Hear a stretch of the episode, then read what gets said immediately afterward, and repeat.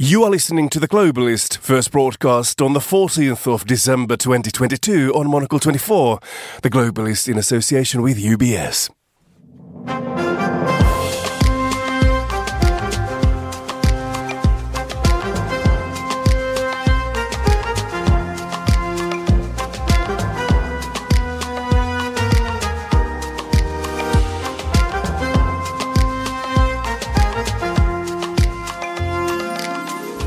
Live from London, this is The Globalist. I am Markus Hippi. Coming up, the West is promising increased support for Ukraine to help it survive the cold winter, but there are concerns about war fatigue building up amongst Kyiv Western allies as the war continues.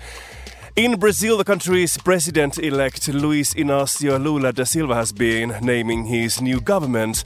We ask what that tells about the future direction of the country's politics. We'll also take a look at the latest unrest at the disputed border between China and India in the eastern Himalayas. And a bit later we'll cross over to Tallinn to meet the founder of one of Estonia's most successful startups. We have a fleet of about seventeen hundred robots, so that sort of scale is also a big milestone. All that plus a look at the day's papers and the week's top fashion news. That is it on The Globalist, live from London.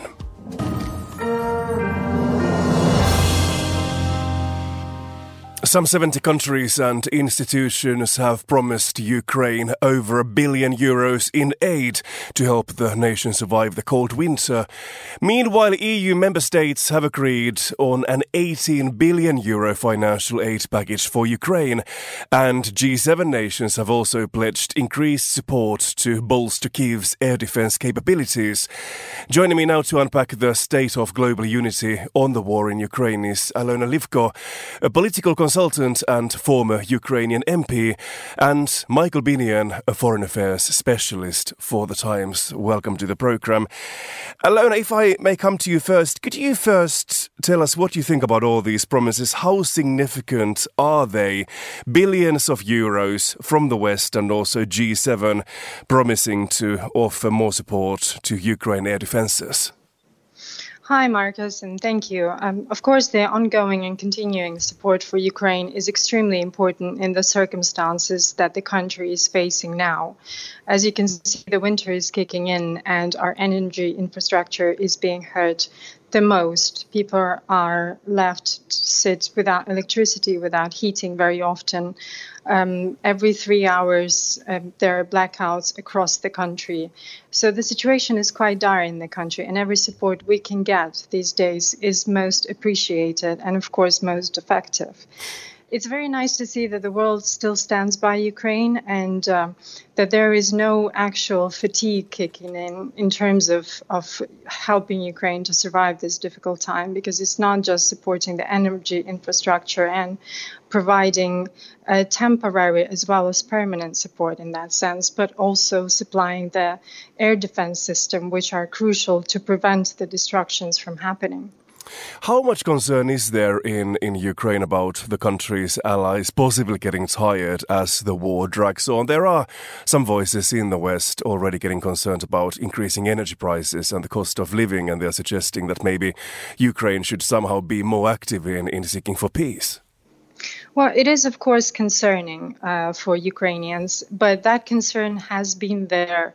It's been settling since the beginning from the war. When is the world going to Um, stop helping us, because we understand that that help is crucial, um, not just from the United States, who are supplying the most weapons to Ukraine, but also from the rest of the world.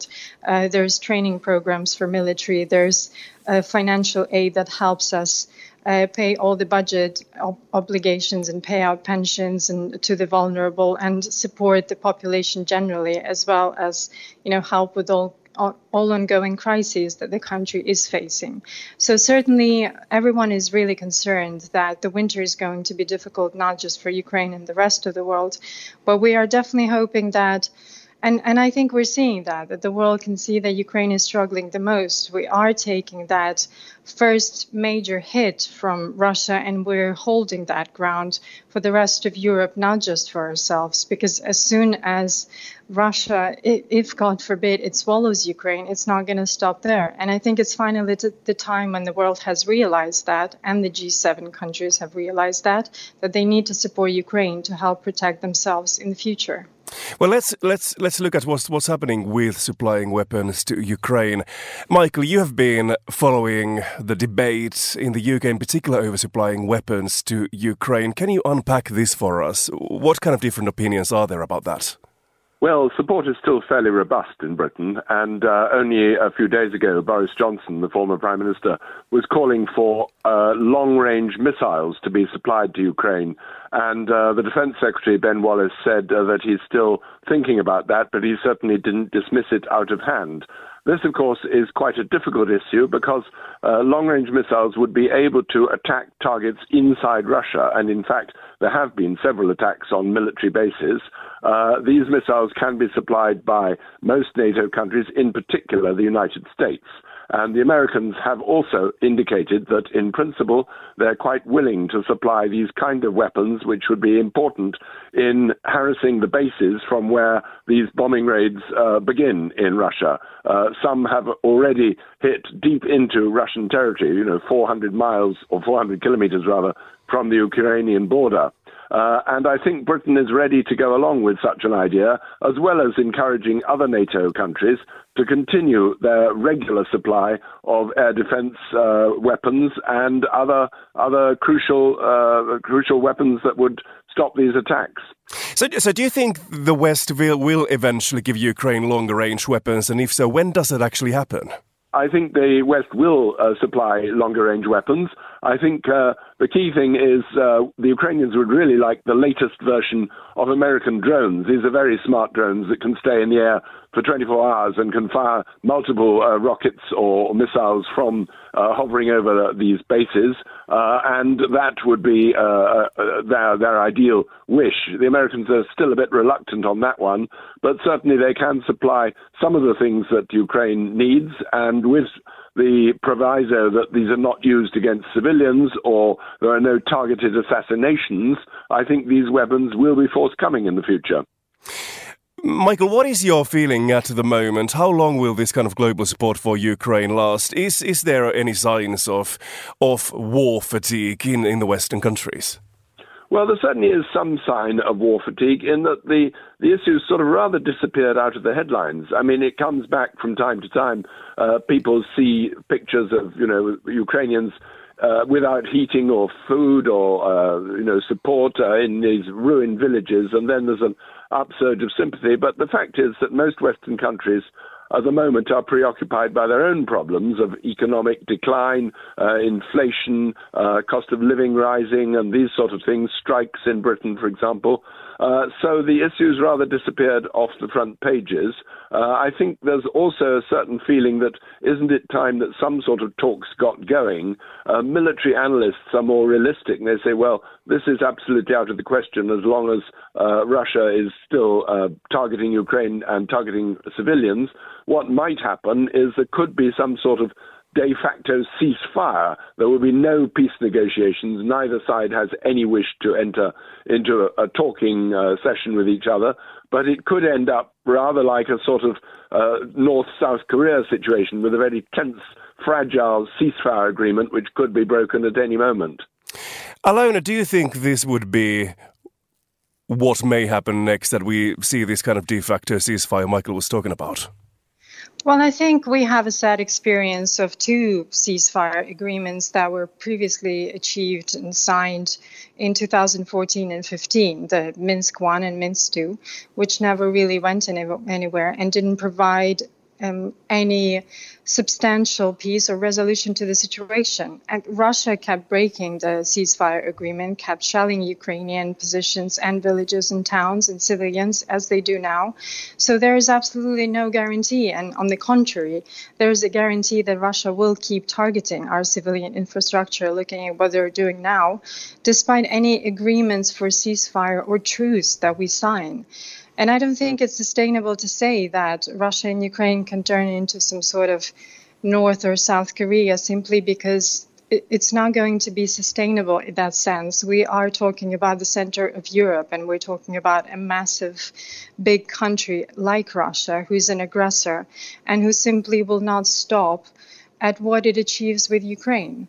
And and on the other hand, of course, the, the Western countries are getting tired, and they would like Ukraine to reach some sort of agreement. And trust me, there's nothing more that we would like to see than st- stopping this war and stop seeing our children and women getting killed while they're at home trying to live their normal lives.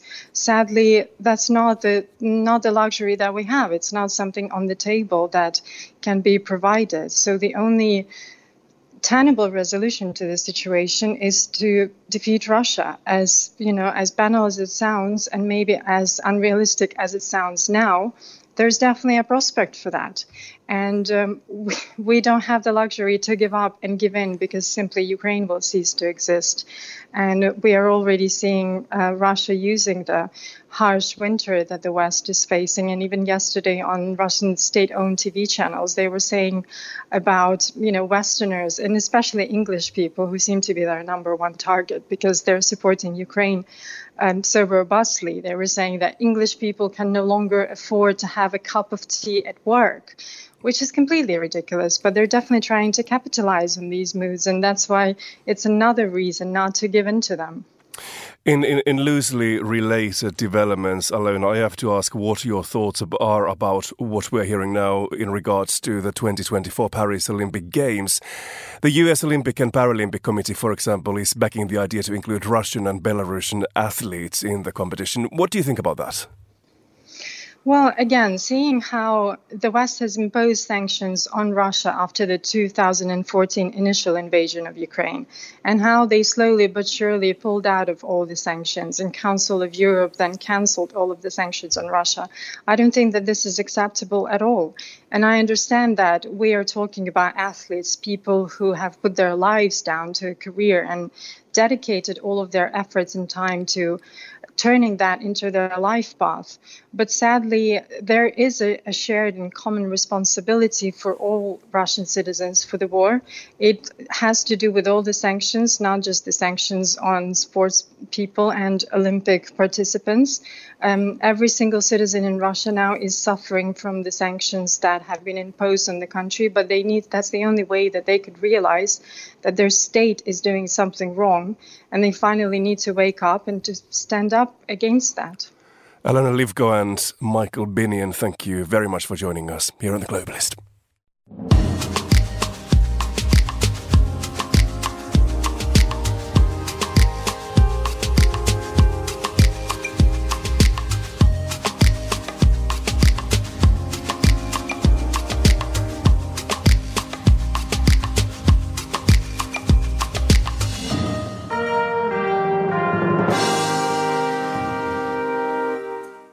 We turn to Brazil next. That's where the country's president-elect Luiz Inácio Lula da Silva has unveiled the first members of his cabinet, including his chief of staff and finance minister. Meanwhile, supporters of the outgoing president, Jair Bolsonaro, have clashed with police in Brasilia.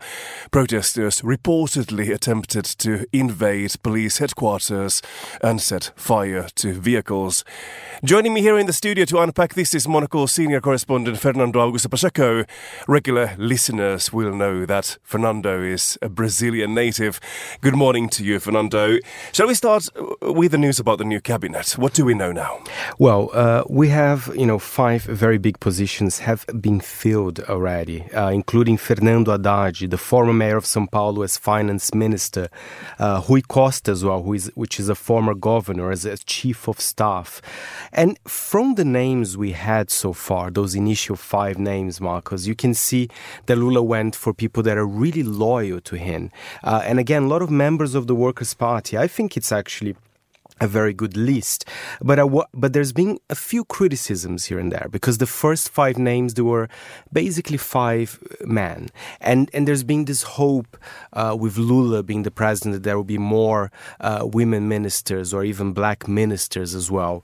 So I think we should expect a new kind of a set of announcements by the end of this week.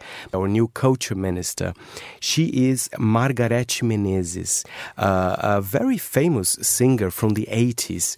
Uh, you know, I really like her music. It's a Cher, which is kind of a very fun, uh, kind of a danceable rhythm uh, from the region of Bahia. And again, Lula likes to appoint an artist or a singer like this for this position as culture minister. But I am waiting for the other positions as well, and I hope to see more women there. Fernando, what do you think these appointments we know so far tell us about the future of politics in Brazil? It, it says that Lula wants a very steady government. There hasn't been many surprises, I have to say, uh, which in a way is a good thing, uh, because, you know, uh, you see names like Fernando Haddad, Rui Costa, uh, even Flávio Dino as Justice Minister. Those are names that Brazilians know, and they've been, you know, governors before, so they are known a little bit uh, by the public as well. So yes, uh, extremely loyal uh, names uh, towards Lula. In in other news, we have now seen some unrest in the country. As I mentioned already earlier, supporters of the outgoing president Jair Bolsonaro have been clashing with police in the capital, Brasilia. How much can you tell us about the scale of this unrest? Yes, I mean, first of all, I have to say it, it, it's a small number of fanatical Bolsonaro supporters, but they do cause a lot of noise. Uh, you know, some of them, they try to kind of uh, storm the federal police headquarters in, in Brazil's capital, Brasilia. You know, they some some of them torched cars in the streets. It's It's been an ugly, ugly scenes, definitely in the capital. But I have to say, it's been a botched attempt, so they didn't have that power. So I To be honest, Marcus, I mean, people keep saying, is it going to happen? The same thing that happened in the U S on the sixth of January. I mean, it could have very well happened, but let's remember they are very much a minority. I think the Bolsonarismo, the people that support Bolsonaro, is very much a large number of the country, almost half. But but the type of people that go to the streets and have this level of radicalism, you know, I, I wouldn't say, uh, you know, I probably is just around ten percent or, or perhaps even less than that. What do you think unites these people who are on the streets over there and who are the most passionate supporters of, of Jair Bolsonaro? How much are there conspiracy theories? What what are they actually fighting for? I mean, they, they are. It, it's mad. It, it's just crazy. Some people say in the Brazilian press that they are, you know, you should treat them almost as a terrorist cell instead of just saying that they are Bolsonaro supporters, because, you know, we have to be frank here. I mean, not all Bolsonaro supporters will do such a thing as well. And of course, Bolsonaro's reaction has a lot to be said. He's been very quiet, Marcus, you know, since he lost the election. Uh, I think recently he said that the reason for it, the result hurts his soul. And and, and I know it sounds funny, but yet he, it's literally, he's been very, very sad with the fact that he lost. And he's been very monosyllabic when, when he appears, you know, in front of the public. He doesn't say very much. He's not looking that well as well. It, it really, I think, probably was surprised by the fact that he lost. What do you think his future is going to be like? I mean, it's it's it's hard to say because, I mean, as I said, I think suddenly his his his power diminished, and I wonder if one of his kids might become this new front for the Bolsonarismo movement. I mean, he does have quite a lot of that, and they're all in the world of politics. I wonder if they have the same strength as his dad. But yes, the the, the far right in Brazil is definitely not uh, dead. But I have to say, what I see from Bolsonaro in recent days, a very quiet man, very sad. As he said, the result hurts his soul. But this movement still has that power. Do you think we might see the return of far-right eventually? I mean, It's it's it's very hard to say, and that will depend on Lula. And again, Lula promised to be a centrist guy. I mean, he didn't promise to be suddenly the left is back in Brazil. And that's why I'm anxiously awaiting for this new list of ministers, because there are names like Simone Tebet as well. She's a centrist senator. That, in my opinion, she was pivotal for Lula's uh, victory. So if Lula includes someone like her in his cabinet, I think he will say to a lot of Brazilians like, oh, you know, Lula is actually not only you know, preaching to the converted. He's actually trying to get new votes as well. So I, I'm very curious to see uh, this list. So I, I want to see names like Simone Tebet and names that are outside of the Workers' Party spectrum as well. It's not a long ways anymore until Luiz Inácio Lula da Silva actually takes the role of president. We're waiting for that to happen. What do you think are the first things he has to tackle? Well, I'll I'll be there actually on the first of January, which is, yeah, it's very funny. In Brazilian elections, the first of January, that's when you become the new president.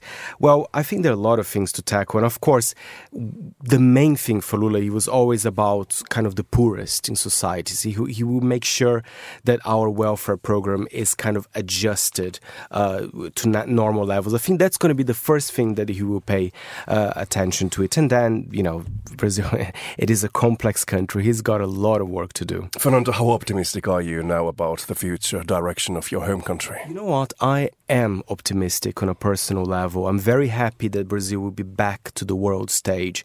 I mean, I've told this already here on Monocle twenty-four, that when Lula won this, this election a few weeks ago, I mean, Emmanuel Macron, Joe Biden, everyone was, there was a huge call of people trying to call him as soon as possible. People were happy that Brazil will be a powerful voice once again, you know, because it's a big country. It, des- it deserves to be in this position as well. And, I, and so in that sense, I am a little bit optimistic. Fernando Augusto Pacheco there, thank you for joining me today. You are listening to The Globalist on Monocle twenty-four. Still to come in the programme, we'll be looking at the latest clashes on the border of India and China. China, and we'll be also getting the week's top fashion news. Stay tuned.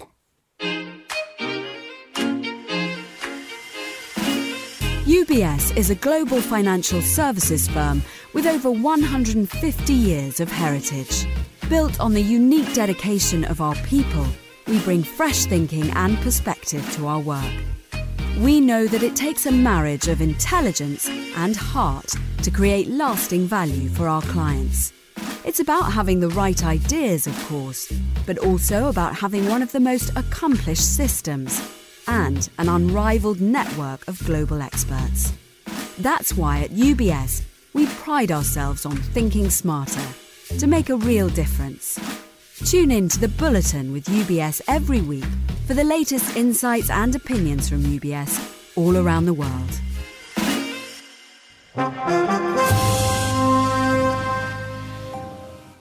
Welcome back. You are listening to The Globalist with me, Markus Hippi.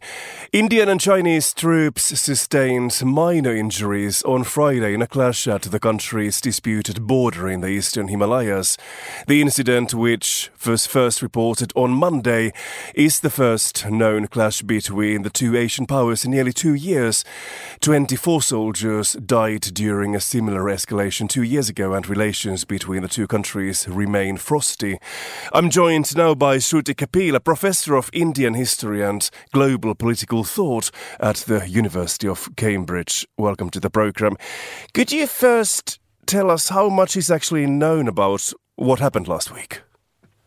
Uh, well, thank you. It's great to be back here. Um, well, not much is known because the first uh, admission of uh, clashes has only been made really uh, today uh, in the Indian Parliament, uh, partly because there was a major uh, election going on in Prime Minister Modi's home state of Gujarat, where the B J P, the ruling party, won uh, a massive mandate.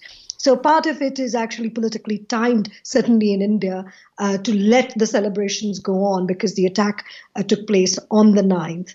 Uh, and uh, what has been admitted is that th- there has been combat and there has been injury in not in uh, in the same area, which was in the Western Himalayas uh, in twenty twenty in Galwan, but in the more traditional flashpoint uh, between Chinese-Indian uh, tensions on the border in the far eastern Uh, border uh, in the Himalayas of Arunachal Pradesh. How high up do you think this situation at that disputed border of, of China and India is, is in the country's priority list? Are they trying to find solutions to finally address this issue and find answers? Uh, from the Indian point of view, yes, very much so. This is a very much a top strategic concern. In fact, India's foreign policy has a marked change, certainly since twenty twenty, since the Galwan uh, attack. But it's a lo- it's it's slightly longer in the making, given India's uh, traditional non-aligned policy has moved uh, very, uh, very much so towards a kind of a, a pro-American, uh, not so much an alliance, but it, it, it seems to be strategically more poised with America, which has also led, uh, for the same reason in the last few years, uh, an escalation of the border disputes. This is, this is a long-standing uh, border dispute. In nineteen sixty-two, India was defeated uh, by the Chinese, and also because there are uh, tensions because of the Dalai Lama, that is the Tibetan uh, monk, leader of the Tibetan Buddhists, who has refuge uh, in India all the way back since nineteen fifty-nine. So uh, those th these are his these this is a historic uh, issue, not an overnight issue. But having said that, there is a step change now, and there is no sign of uh, disengagement. Uh, and India too has has a more hawkish uh, view on on the border dispute than it may have had earlier. The uh, the foreign foreign secretary of India, foreign minister of India, is on record saying quite recently that these are not normal relations. How do you think those relations could evolve, and and what do you think could be happening at that border region? What do you expect from the future? Are, do you feel any optimism? I'm afraid not. I do think Western observers uh, think very, very much are focused on uh, Taiwan as the key flashpoint for, for, for, as it were, China. But really, the Indian story is really where it is at, uh, because partly because of the Indo-Pacific, which is a strategic area of concern for the evolving um, grand strategy in America, but also for other allies in the area. And India is a partner in that in, in, in that story. But also India therefore has a kind of massive border, Himalayan border, uh, which is much more a kind of bilateral issue. And the timing of the latest skirmish is comes right on the close heels of India's military exercise with the Americans, which just closed off Uh, five days ago or last week.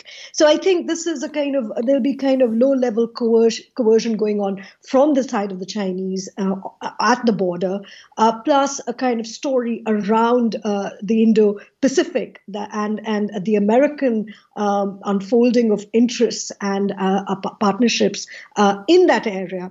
And I think India is not simply caught out, uh, but India is at the very center of this story, and which is partly why, uh, you know, Prime Minister Modi and, as it were, the, the Indian establishment has been incredibly coy uh, in sharing details, because this is genuinely uh, uh, uh, something that poses a major threat Uh, to Indian Indian strategic thinking and defence.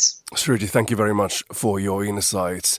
That was Shruti Kapila, Professor of Indian History and Global Political Thought at the University of Cambridge. This is The Globalist on Monocle twenty-four. In the latest edition of our business show, The Entrepreneurs, we crossed over to Tallinn to meet a co-founder and C T O of one of Estonia's most famous startups. Starship Technologies builds autonomous delivery robots that are designed to bring groceries, food and packages directly to customers. I spoke to Ahti Heinla, who was launching the business in twenty fourteen. At Starship Technologies, we are automating last-mile delivery. We are delivering your groceries and food to your doorstep in the, in the suburban areas mostly. And uh, I think uh, overall the automation of delivery is not a new idea, right? That wasn't actually the Eureka moment to actually have that service in the first place. Like if you look at like science fiction movies, like, you know, whatever, you know, Minority Report or something like that, you don't see the U P S delivery guys or something, or DoorDash delivery guys. You have like flying cars and, you know, things come to you by yourself. Like, so people have that idea. That wasn't the new idea. The new idea for us was that the realization that the delivery, an automated delivery vehicle or robot does not need to be like as big as a car, or even doesn't need to be like a flying car. That it actually could be a small robot that drives on the sidewalk. And that's actually much easier to do, much lower cost to do, and costs are super important because there is no such thing as a luxury delivery service where you could charge like fifty dollars for a delivery. It has to be low cost. The small size, the small energy consumption of the robot due to that was actually a key in, in achieving low cost. So the idea sounds really simple, creating small robots that drive on the sidewalk, but actually what are the what are the practicalities and how complicated does it get when you actually try to create something like that?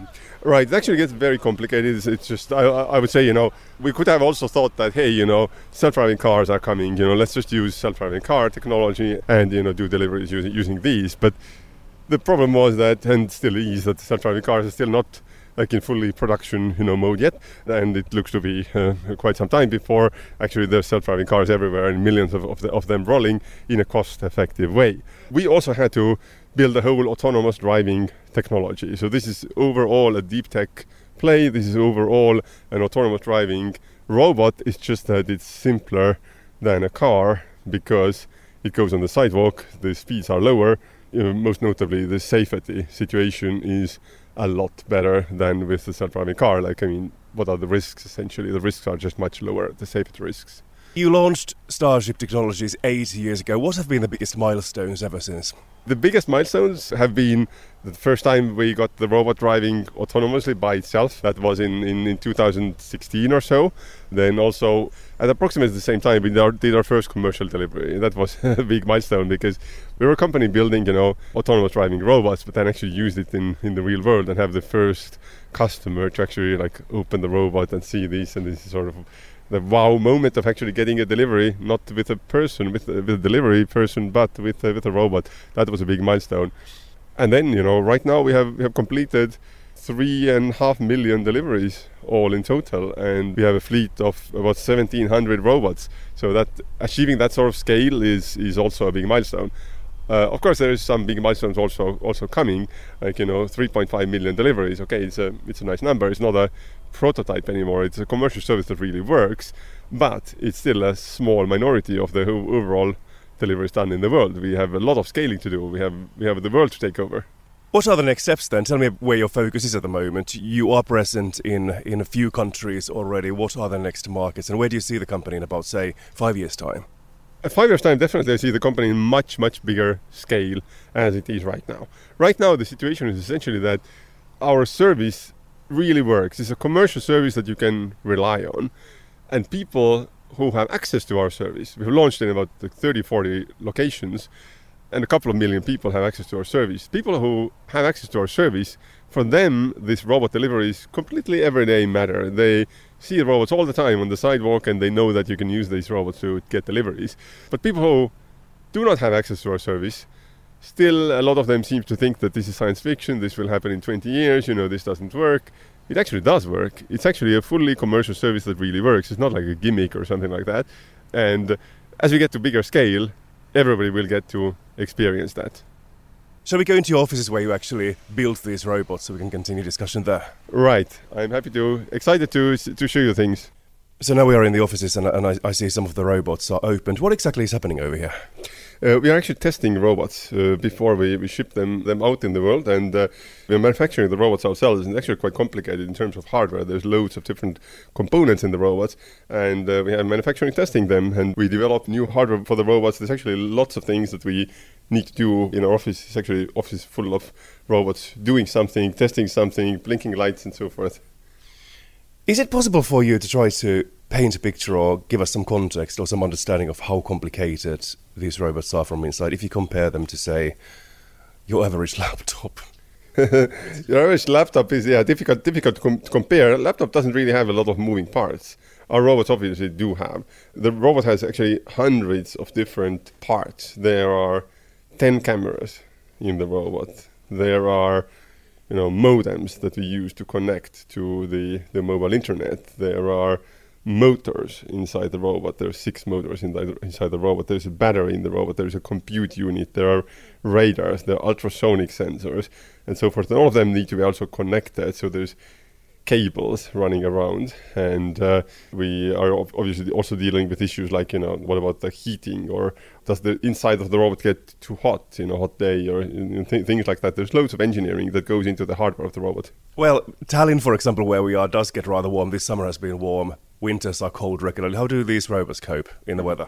The, uh, obviously, we are, we are working on, on the thermal management as well, and you know, actually our first prototype of a robot had a black lid on top of it. That's fine, maybe in this sort of northerly climate as Estonia and Finland are, where we where actually developed and designed the robots, but it's not that good in like a more like Texas, for example, you know, when the sun is more like overhead, and uh, and the robots inside actually got, got really hot, so we switched to a white lid. Our robots right now, they can work actually in snow, they can work in hot days, uh, days and so forth, so we have fig- figured out all of these issues. Then the obvious question many people I heard already many people ask this question. How much sabotage do you come across? These robots look quite cute and they're driving all by themselves in the suburbs. Does anything bad happen? Yeah. Everybody seems to think that these robots get stolen. They actually don't. I don't think we have actually had any single case where a robot has been stolen, you know, from the street, you know, while, while driving like that. People really accept the robots as part of their neighborhood, and they take pride in these robots, and they like the robots, and they try to help the robots, you know, when they perceive that this robot, you know, needs some help or crossing the street or some, some something like that. Of course, there are, there are people people there that, that like to, you know, go and break things, but it doesn't really happen to our robots. It's not really an issue for us. Ahti Heinla, co-founder and C T O of Starship Technologies. There, that was a highlight from the latest edition of our business show, The Entrepreneurs. The program's host, Tom Edwards, joins me in the studio. So that question Ahti was answering, do people ever steal those robots or try to damage them? You can't see them in London yet, and I think they would probably get stolen over here. Do you agree with me? Uh, morning, Marcus. I don't know, to be honest. I think they are, they're very endearing looking, and the way they trundle around, I think they sort of tap into people's almost sort of a, I don't know, it's almost a parental responsibility. I love the idea of people hitting the, the crossing button so they can safely cross at the at the traffic lights. They're very affable looking little things. Um, but yeah, London... Oh, I don't know. Probably too too early to say. I noticed that in this episode of The Entrepreneurs, we had one Estonian business and, and another business that was from Sweden, if I remember correctly. That's right. Well, we also heard from Robert Falk from Einride. So it, much as uh, Starship Technologies focus on, you know, the last mile, that local, super local delivery, um, Einride, uh, who've also featured in Monocle magazine in print as well, they're looking at a driverless, autonomous, electric future for freight. And obviously this is potentially seismic in terms of how it can reshape the whole of, you know, global supply chains. Virtually everything anywhere goes on a truck at some point, uh, however joined up, however green and sustainable the rest of the supply chains are. So really interesting to get that sense of rebuilding and revolutionising supply chains from the first to the last on the programme last week. Absolutely. Well, we're going to get a new episode of The Entrepreneurs a bit later today at twenty hundred London time. That's at midday in San Francisco.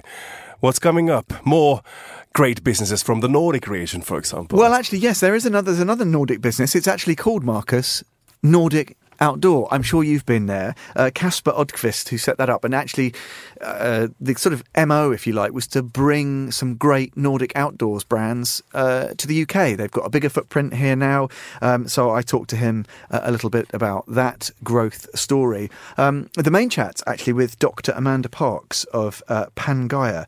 Really, really interesting. This is a company that is very innovative in terms of producing uh, great uh, luxury garments, but they use super innovative and sustainable uh, material. So how do you weave, for want of a better word, um, a business that is properly sustainable, super innovative? And actually, Amanda's really interesting because she's a, well, really, she's a materials scientist who's also fascinated by fashion. It's a really, really intriguing uh, interview, and I would urge listeners to The Globalist to tune in a bit later today. Sounds very good. twenty hundred London time, a brand new edition of The Entrepreneurs. Tom Edwards, thank you very much for joining us here on The Globalist.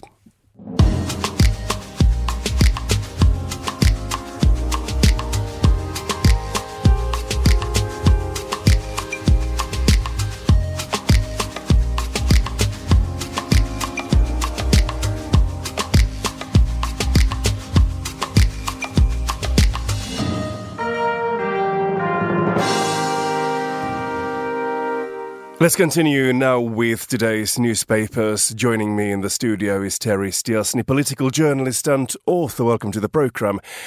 A rather big announcement from the British Prime Minister last night. That's something that is widely written in the British newspapers now about illegal immigration. What do you have? Yes, that's right. So um, as The Times says here, uh, Rishi Sunak was setting out a five-point plan to curb channel migrants. And obviously this is something that has been plaguing uh, British governments throughout the year and throughout, you know, recent years. And it's obviously uh, the situation, particularly with small boats crossing the channel, uh, has got a lot more serious during the course of the year. So Rishi Sunak has promised M Ps, as The Guardian reports here, um, that he will clear the backlog in asylum by the end of twenty twenty-three. twenty twenty-three. Um, and one of the main things that he has promised to do, he says he signed an agreement with the Albanian government that would speed up the removal of, of people arriving from Albania. And he's saying that, well, you know, essentially that Albania is a safe European country and people coming to the U K from Albania by illegal means should be uh, sent back. Uh, and also talking about trying to revive this policy of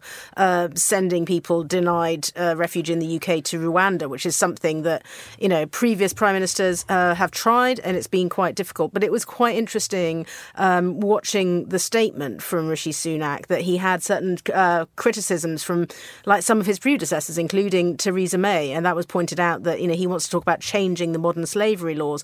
And Theresa May uh, stood up to point out that, you know, this and trafficking were different things mm-hmm. and that it was very important that uh, modern slavery should still be cracked down on. Well, as, as Terry, you pointed out, this is something that's been an issue for quite some time already. Do you think, is, is there much optimism around at the moment that that's something that is decided over here could actually stop those small boats crossing the channel? Well, I think uh, the Rishi Sunak government, I say, has probably got a slightly more constructive approach to it than some of the other more recent uh, prime ministers. I mean, in particular, they've they've done deals with other countries. They are working more closely uh, together with France in particular. And one of the things they have to do as well is to try and find places to put people while their their claims are being processed. Now, he says he's going to be able to do that much more quickly. But he's also talking about things like um, turning holiday former holiday camps, former military bases, former student halls of residence into centres for uh, asylum seekers. And I can imagine that, you know, many uh, M Ps who find those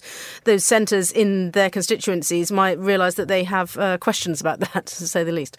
We started this programme by talking about support Ukraine is getting, and there's been a conference in, in Paris that has promised more than a billion euros in aid. You've been looking at Le Figaro. Yes, The Figaro has been devoting um, a lot of coverage to the situation in Ukraine, um, doing really essentially a special edition where they're talking about all of the issues there. And yes, they have picked up particularly on the importance of this international summit, uh, saying that already over a billion euros have been promised by uh, seventy countries and international organisations who were meeting in Paris. Uh, now, Volodymyr Zelensky obviously wasn't joining the meeting in Paris, but he did give a speech um, by video link, and some other representatives from Ukraine were there themselves. And I think uh, one of the things that the Figaro points out, which is quite striking, is uh, when Emmanuel Macron launched this summit, he was talking really about uh, how important it is for Ukraine to be able to get through the winter, uh, talking about Russia's weaknesses on a military level and calling this a cynical strategy by Russia to try to destroy Ukrainian infrastructure, and just saying how important it was for, for the rest of the world to try to keep this support for Ukraine going. And obviously, you know, the, the finance is, is a very big part of that. Absolutely, absolutely. Well, let's talk about money a bit more, and let's let's cross over to what's been happening in Brussels directions. Wow. Obviously, one of the biggest corruption scandals we've seen for quite some time in the E U Parliament. You've been looking at newspapers and also yes. Politico, what's being said. Well, this is um, a fascinating story. Obviously, we don't know uh, everything about it yet, but um, the Belgian paper Le Soir has uh, got hold of images which look as though they come from some sort of uh, from the police force or somewhere, uh, which literally show piles and piles of euros in front of a, a federal police sign. And according to the newspaper, this is the cash in sort of heaps of fifty euro notes, one hundred euro notes they look like, which uh, they say has been found uh, during these various raids that we have seen in Brussels. Um, and now obviously one uh, M E P has uh, um, sort of lost her position over that. Her, her lawyer has told the paper her position is that she's innocent, she's got nothing to do with uh, alleged bribery. But um, there seem to be still huge numbers of, of raids going on, and people are really raising questions as to, you know, what people are doing with large sums of cash, where it might have come from, and what this means in terms of the European Parliament more generally, and whether there is a, a broader um, a broader problem with potential corruption. Exactly. As Politico has been writing, there are some E U officials who are adamant that the Qatar corruption probe concerns only a few individuals, but others are saying that this rot may go much deeper. Yes, I mean, that is the question that people are asking, according to Politico here, because they're saying that so far, you know, there's been several raids um, that, you know, although people have said this only involves a few individuals, Belgian police carried out another series of raids, nineteen residences and offices searched. In addition to the European Parliament, so far, six people arrested. And these these piles of euros amount to more than a million euros so far that they have found. And so there are worries within the parliament and among people who were former M E Ps and so on, saying that, you know, what if what if this goes further? What if this is really just sort of the tip of the iceberg? And they're quoting um, a former lawmaker who's now running Transparency International, Michiel van Hulten, saying it's quite likely that there are names in this scandal that we haven't heard from yet. There is undue influence on a scale we haven't seen so far. It doesn't need to involve bags of cash. It can involve, for instance, trips to far-flung destinations, and that is a much more widespread problem, he says. Well, Terry, it does sound like you may be back in the studio talking about this story soon again. Thank you for joining us this morning. You are with The Globalist. U B S has over nine hundred investment analysts from over one hundred different countries. Over nine hundred of the sharpest minds and freshest thinkers in the world of finance today. To find out how we could help you, contact us at U B S dot com.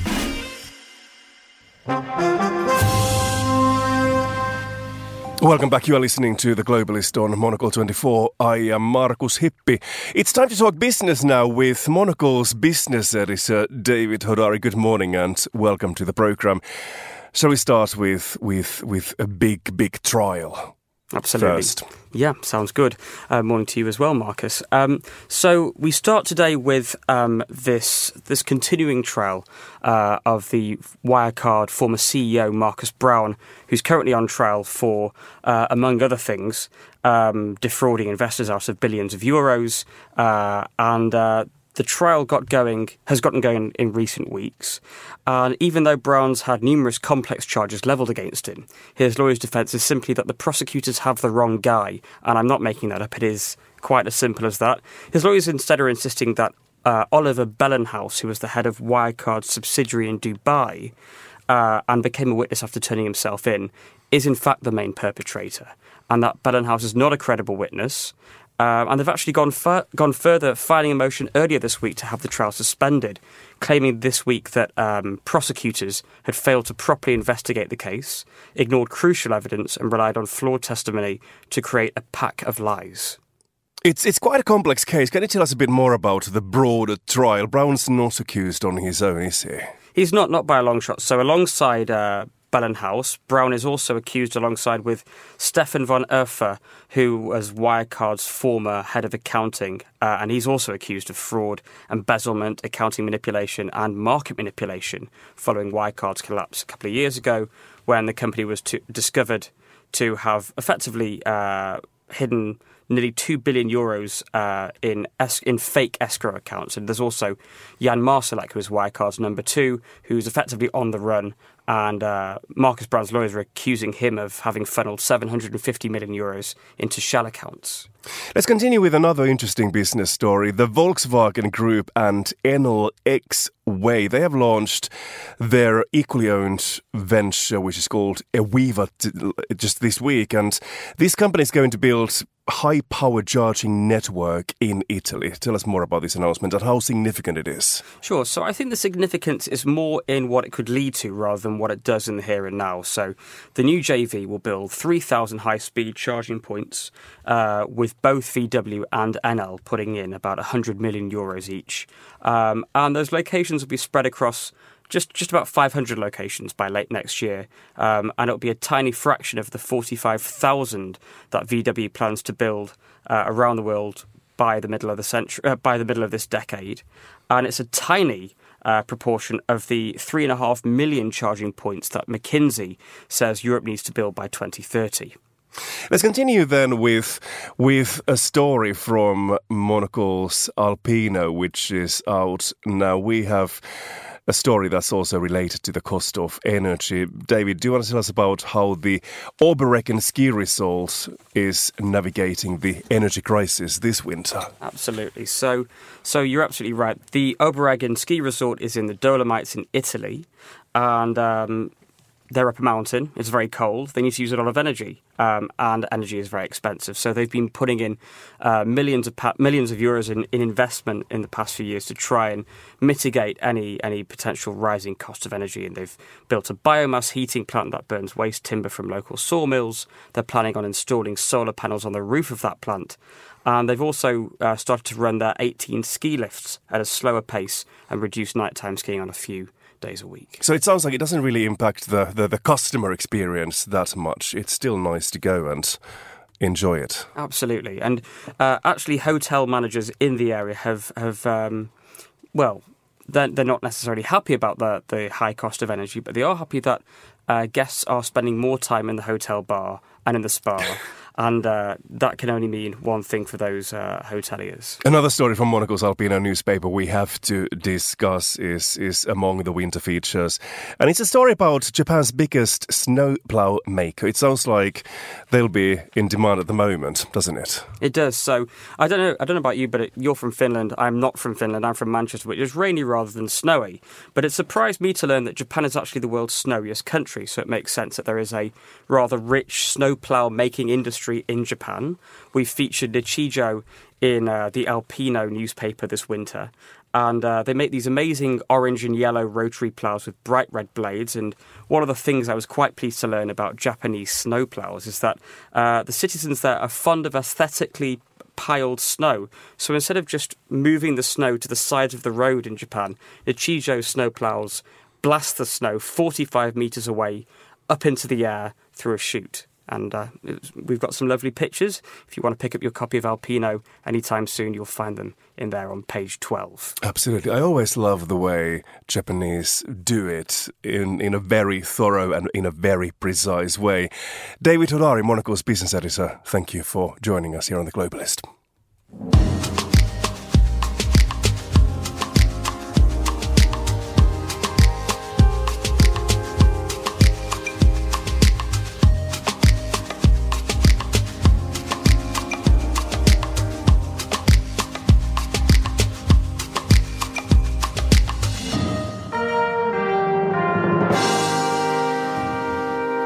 And finally, on today's programme, it's time to get a roundup of news from the catwalk with Monocle's fashion editor, Natalie Theodosi. Natalie, great to have you join us this morning. Shall we talk about a show that took place in Paris just yesterday by Jacquemus? Morning, Marcus. Yes, so we always say there's always a fashion week or a fashion show somewhere, and Jacquemus is one of those designers that creates his own schedule. So this week he hosted a show in Paris. And uh, it's interesting. It's it's an interesting one to look at, even if you're not interested in the brand, because of the theatrics of it. And and this time he showed a collection, and as the models walked down the catwalk, there was literally raffia and straw. It it looked like it was raining. Uh, raffia, which is a signature material for him.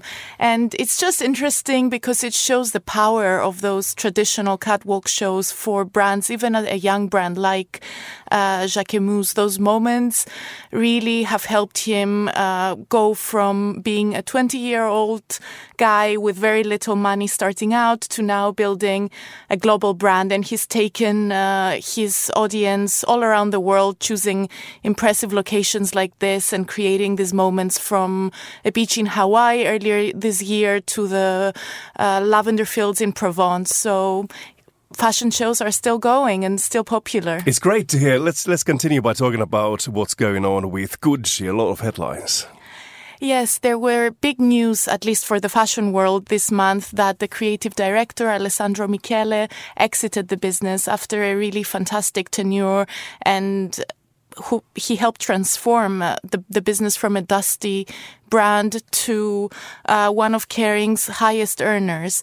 But uh, the, the brand is still releasing some really interesting projects and forging ahead to hold on to that status. And one of their more interesting projects was um, they supported an exhibition in Cape Town called When We See Us, which looks at Black artists' work and how they present themselves in painting.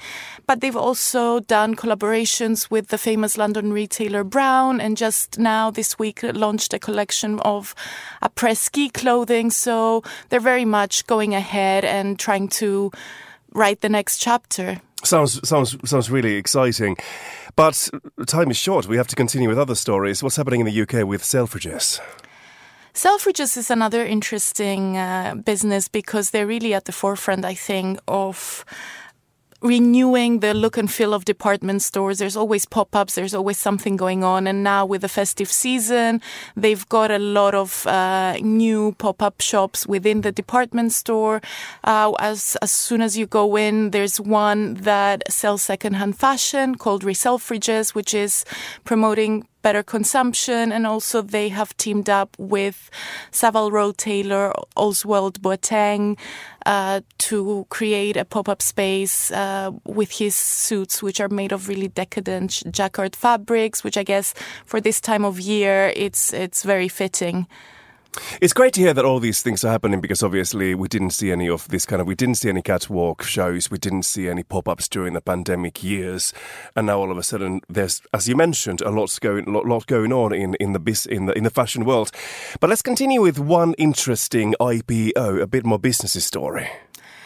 Yeah, I mean, this translates that the appetite in fashion has translated into increased revenues for a lot of this business. And the Lanvin Group, which owns brands like Lanvin, but also Sergio Rossi and Wolford, in the last year has seen its revenues go up around seventy-three percent. And uh, this week has got the clear and will be listing uh, in the New York Stock Exchange on Thursday, which is quite interesting because no fashion business has listed in America this year. Uh, and there there was an overall slowdown, especially with direct-to-consumer brands filing for an I P O, but seeing their valuations really deflate. Um, brand, I'm, I'm thinking of brands like Warby Parker and Allbirds.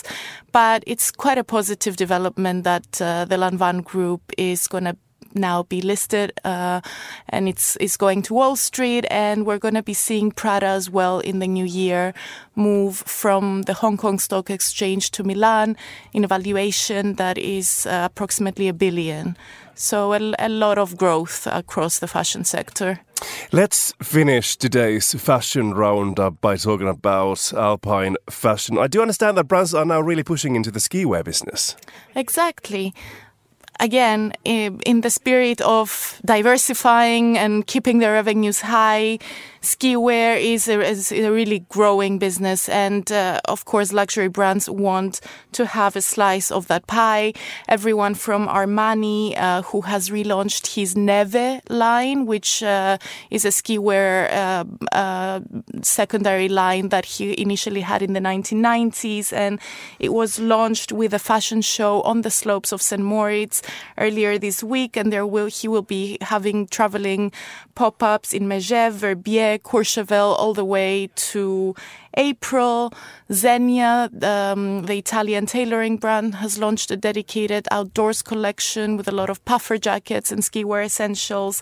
And one of the most fun ones is Emilio Pucci, mm-hmm. uh, which has put its signature patterns over ski suits and trousers and launched the collection again in Saint Moritz, which clearly is really popular, with a German retailer, My Theresa, and they had a big party, which from what I heard was really fun. It included table dancing after the skiing, a lot of fondue, and big celebrations. There's so much going on in the fashion world. Does the fashion world take a Christmas break? What do you reckon? I think so, but it will then come back in full force in January with a fresh round of menswear shows and, and women's wear shows in February. And I think there's appetite for events more than ever. And you have a busy year ahead as well. Thank yeah. you for joining us. That was Monocle's fashion editor, Natalie Theodosi. And that's all for today's programme. Thanks to our producers, Emma Sjöla and Sophie Monahan Coombs, our researchers, Lillian Fawcett and Emily Sands, and our studio manager, Christy O'Grady. After the headlines, there is more music on the way, and the briefing is live at midday in London. The Globalist returns at the same time tomorrow. I am Markus Hippi. Thanks for tuning in.